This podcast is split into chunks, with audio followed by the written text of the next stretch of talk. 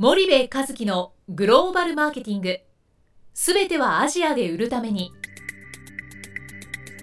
ポッドキャスト森部和樹のグローバルマーケティング。すべてはアジアで売るためには過去10年間で1000社以上の海外展開の支援を行った森部和樹がグローバルマーケティングを分かりやすく解説します。グローバルマーケティングとは世界のニーズに応えて利益を上げること。アジアで売るためにはものづくりプラスグローバルマーケティングを武器とした戦略を持たなければなりません。日本には素晴らしい企業が多く存在します。その企業とともにアジア市場を目指したい。再びジャパンアズナンバーワンと呼ばれる時代を作りたい。森部和樹はそんな思いを持ちながらこの番組を皆様にお届けいたします。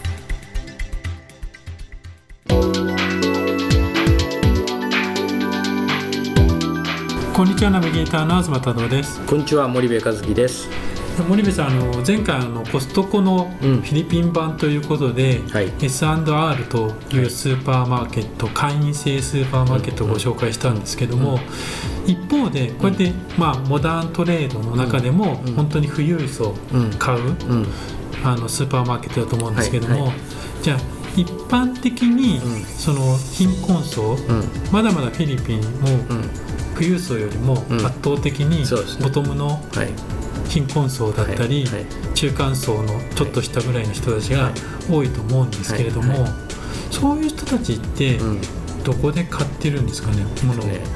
あの前回少しちょっとお話したかもしれないですけど、はい。その近代小売と伝統小売にこうフィリピン分けた時に、近代小売ってまだ15%から20%ぐらいって言われてるんですよね、で大半がやっぱ8割ぐらいはあのまだ伝統小売なんですけど、これまあインドネシアでもインドでもねあの一緒で呼び方が違うんですけど、はい。こっちではそのサリサリストアって言われる SSS ストアっていうね。インドネシアだとワルって言われてましたよね。じゃあフでィリピンだとサリサリ。サリサリ。うん。サリサリってどういう意味が、えっとねいろいろっていう意味でサリサリってうんいろいろ置いてあるんですけど、うんうん。あのこれもうなんか写真かなんか見たらいいと思うんですけどね、はいイメージ的にはね昔の駄菓子屋みたいな。はいはい。駄菓子屋なんですけど、はい。アメリカの銀行みたいに、はい。なんか柵がガーンってついてるって鉄格子。鉄格子がバーンってついててでその鉄格子の下にちっちゃい窓がこう開いてるわけなんですけど、えー、と鉄格子のこう外から、はい。あれくれそれくれよれくれって言って、はい。下からお金払って商品もらうみたいなイメージとしてはその入り口は銀行の窓口の入り口ですと、でそれがなんかプラスチックのケースじゃなくって、もう鉄格子になっててもう中に全然入れないようになってると、うん。サリサリ強盗みたいなのがいるわけですよね。やっぱそれはやっぱ治安が悪い、で駄菓子屋ななわけなんですけどそはい。のお菓子の駄菓子屋じゃなくてそこに生活用品がいっぱいあるわけなんですけど結局こういうところで買ってるんですよね、はいでこれ非常に面白いんですけど、いわゆる前回お話ししたその近代小売っていうのがまあ一つありますね、はい。と。でもう一つは伝統小売っていうのがあった時に、はい。そのこの伝統小売はサリサリはねフィリピンに70万とも110万とも言われてるんですよね。わかんないんですね、うん。数が、それぐらいの数あって、うん。小さいところから大きいところまであるんですよ、でおばちゃん一人ではい。こうやっていて、でまあ食料品から日用品までいろんなものをこう置いてあって、うんうんうんで結局あの前回も前々回も話しましたけど、はい。そのえっと低所得者層はその日暮らしだと。うんうんうん。日当払いですよとはいいうお話をしましたけどもね、えっと職もその日に探してる、うんうんで中間層であったって給料日が2回あって、うん。15日と30日給料日が2回あるっていかに個人のキャッシュフローが悪いかっていう話で,、でこのサリサリショップとじゃあ近代的なスーパーと何が違うのって、えっと圧倒的な違いはバラ売りかうんパッケージ売りかどっちかなんですよ、はい。で結局そのホールセールみたいな人たちがね中間問屋さんみたいな人たちが、そのでっかい都心のそのマーケットとはい。かスーパーとかに行って、はい。10個入りの商品を買ってきて、はい。それをこうサリサリにバラでこうん。う出していくわけなんですよね。でサリサリってちょっと高いわけですよ、はい。その一般的なスーパーよりも、うん。例えば10円のものは11円で売ってるわけなんですけど、うん。その11円の商品を10個の商品に分けて売るんで、はい。あの一消費者からしてみたら割高だけでだけどスーパーで10個買えないからサリサリで1個買う。なるほどね。タバコも1本売りみたいな。うん。飴とかも？飴とかももういあの 1, 個売りっていう。で日本だと我々その20個ぐらい入った袋に入った飴を買うじゃないですか、はい。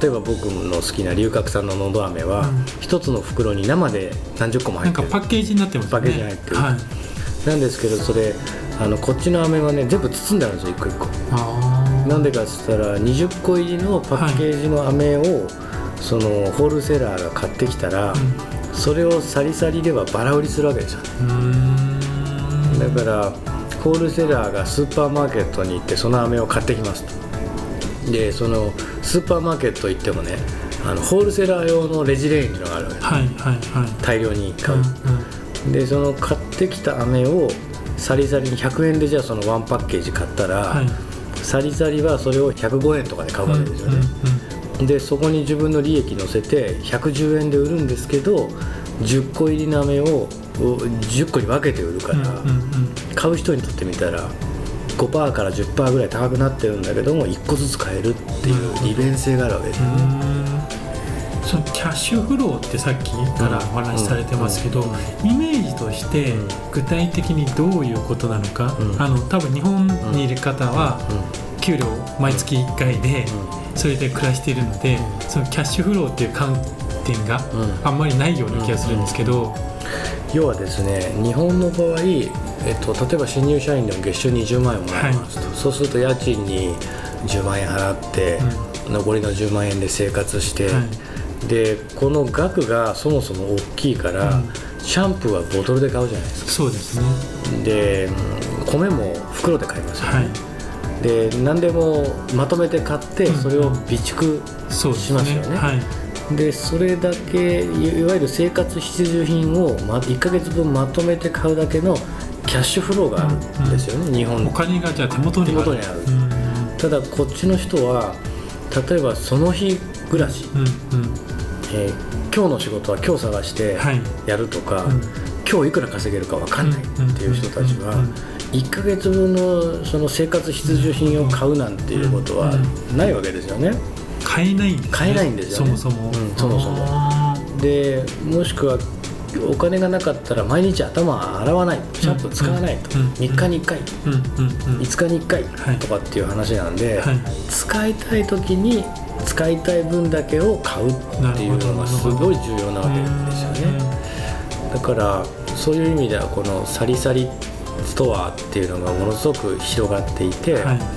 あのこういうところでこう買い物をしてる、要は近くにあって便利だからっていうのは当然あるんですけど、はそもそもいっぱい買えないっていうそういう理由があってこのサリサリが70万点とも110万点とも言われてるんですけど、存在してる。そういう人たちがスーパー行っても、うん。まあ値段の問題が一番でも、ままとめて買っても、うん。その日に使わないし、そんなん買っても買える人と買えない人がいるし、うん。みたいな感じなんで、うんサリサリストアがうん広がってるっていう感じなんですかね。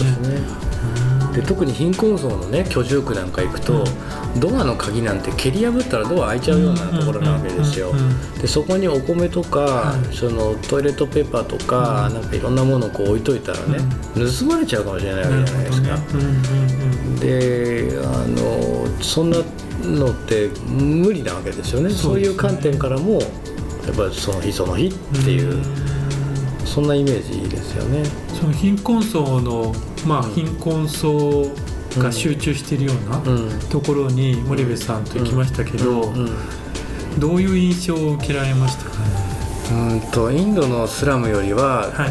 うんかなりマシっていうのはありますよね、はいインドとかブラジルのスラム、うん。うん。ブラジルのスラムとかはもう身の危険をうん。もうめちゃめちゃ感じるうん。うん。ので、もう全くちょっと別次元ですと、はでインドのスラムも身の危険は感じるものの、ブラジルに比べたらやっぱりだいぶマシだし、うんうん。一方でそのその汚さがうん。まあちょっともう確かに。かなり耐えられないぐらいのやっぱ匂いもすごいですうん匂いもすごいしあのスラムですよね、うんでフィリピンはそれよりはマシですけど、はい。一応スラムではないので、うん。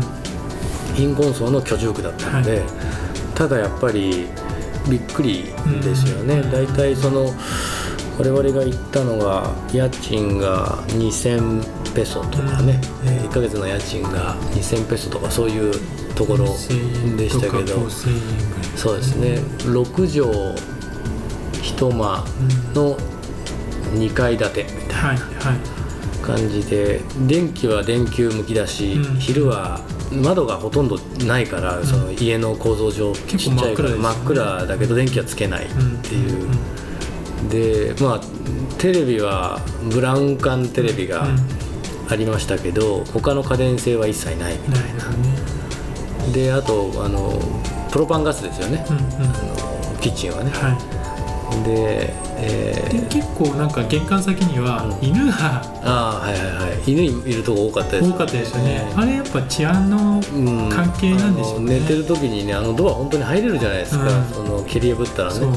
だからワンワンっていう犬がねいるっていう、うん。そのあとドッグファイトとかね。はいはあの鶏も全部食うのかなと思ったらチキンファイトさせるために飼ってるとかっつっていうのが多いんで、うん。そういうのはありますよね。いそうですね。うんまあ、サリサリのねあの鉄格子見たらね、うん。治安がどれだけ悪いかっていうのと、あとあの配達するトラックあるじゃないですか、はい。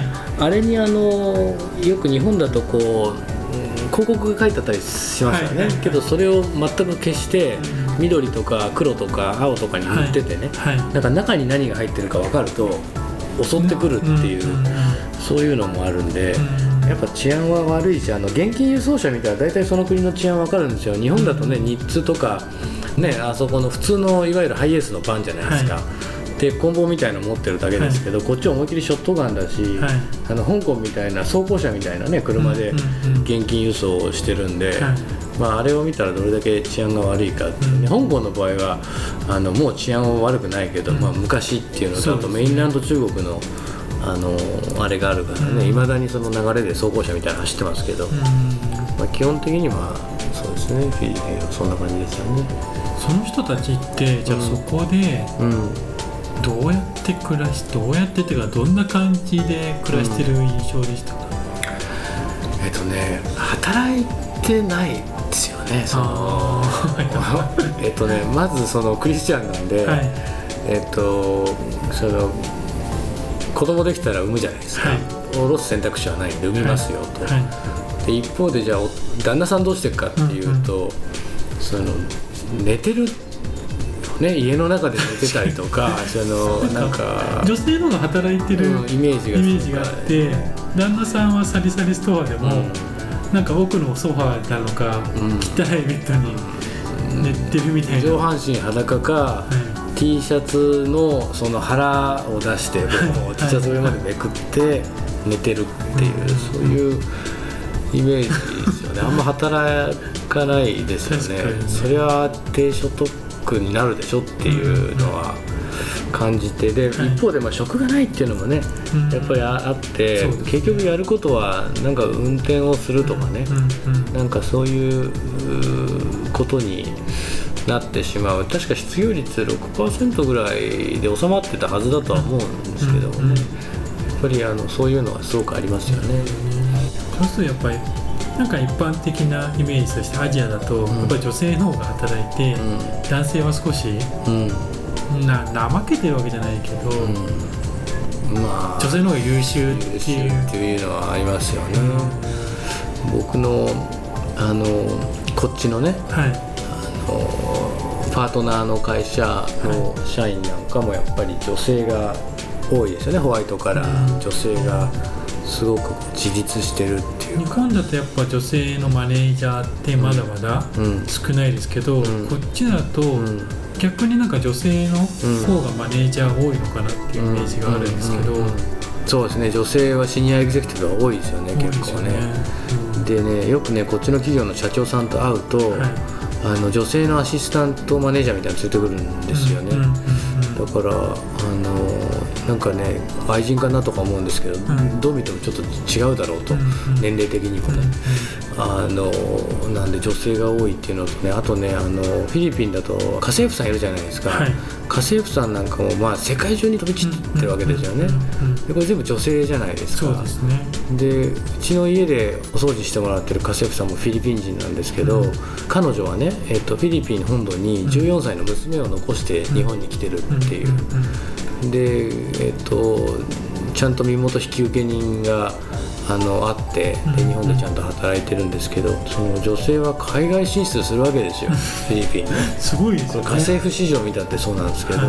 あの看護師とかもそうですそうよねですよね、うん。うん。で男性何やってるかって言ったら、本国で人力車みたいなので寝てるみたいなね、はい。はい。なんかそんなイメージをすいませんフィリピン男性陣には大変申し訳ないんですけどあのあくまでも一般的一な般的なイメージですよね。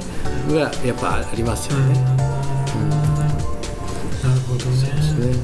そうするとまあある意味女性家計を支えてるっていう一面もうん、すごくあると思う。あるんですよね、うん。うん。ちょっと貧困層の話に戻ると、やっぱそういうところで暮らしてる人たちが、うん。まあだんだんスピードはうん。遅いか速いかは別にして、うん。中間層になっていくことによって、やっぱピラミッド型からうん。ひし形型になってくるというような、そうですね、うん。でそのスピードはアジアの中でも今最もフィリピンは安定しているし、はい。やっぱ速い。うんうん。なので、えー、とインドネシアにすごく注目がいってますけど、はい。フィリピンもあの忘れてはいけない、うん。えー非常に重要なエリアであるということは一つですよね。なるほど、まあ、これからうん。多分海外進出の、うん。を考える企業、うん。もしくはこれからエリアをうん。広げていきたいっていう企業の中で、フィリピンって、うん。まあ、今進出してる企業もうん。だいぶありますけども、うん。まだまだこれから増えそうなうん。感じを私もここに来て受けるんですけど、うん。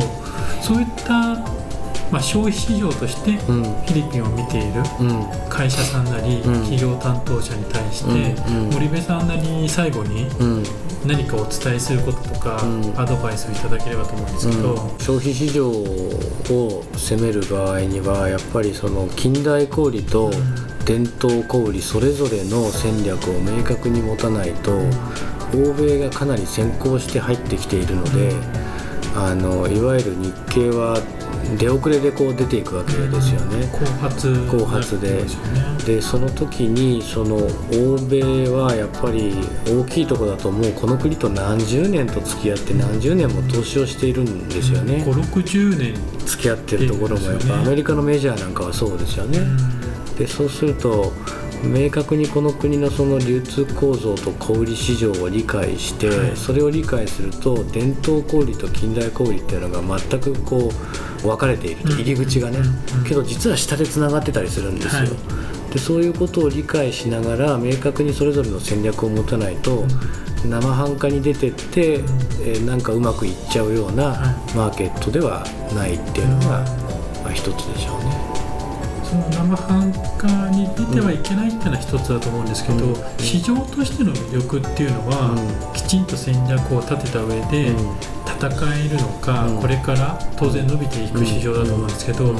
その市場としての魅力っていうのはどう考えますか、十分あると思いますよね、うん。あのインドネシアと同じぐらい僕は大きな、あの魅力的な市場だと思うので、うん。まあ、どこでもそうですよね、うん。なんかたまたま行ったらやれちゃったなんてのははい。ないじゃないですか、はい。アジアだと、はい。だから市場としては十分面白い市場だし、ん。これからもっともっと日本企業がフィリピン市場をこう取っていくはい。必要があるんじゃないかなっていう気はしますよね。わかりました。じゃあ4回にはい、わたってフィリピン版ということではい。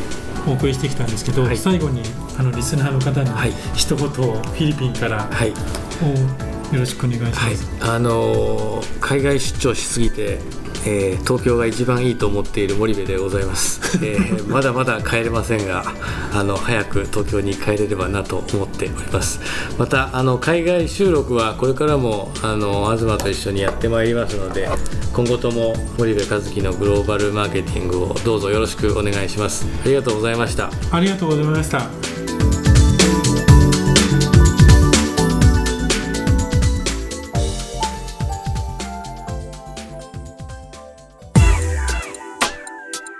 本日のポッドキャストはいかがでしたか？番組では森部和樹への質問をお待ちしております。ご質問は podcast アットマーク spydergrp.com ポッドキャストアットマークスパイダー grp .com までお申し込みください。たくさんのご質問をお待ちしております。それではまた次回お目にかかりましょう。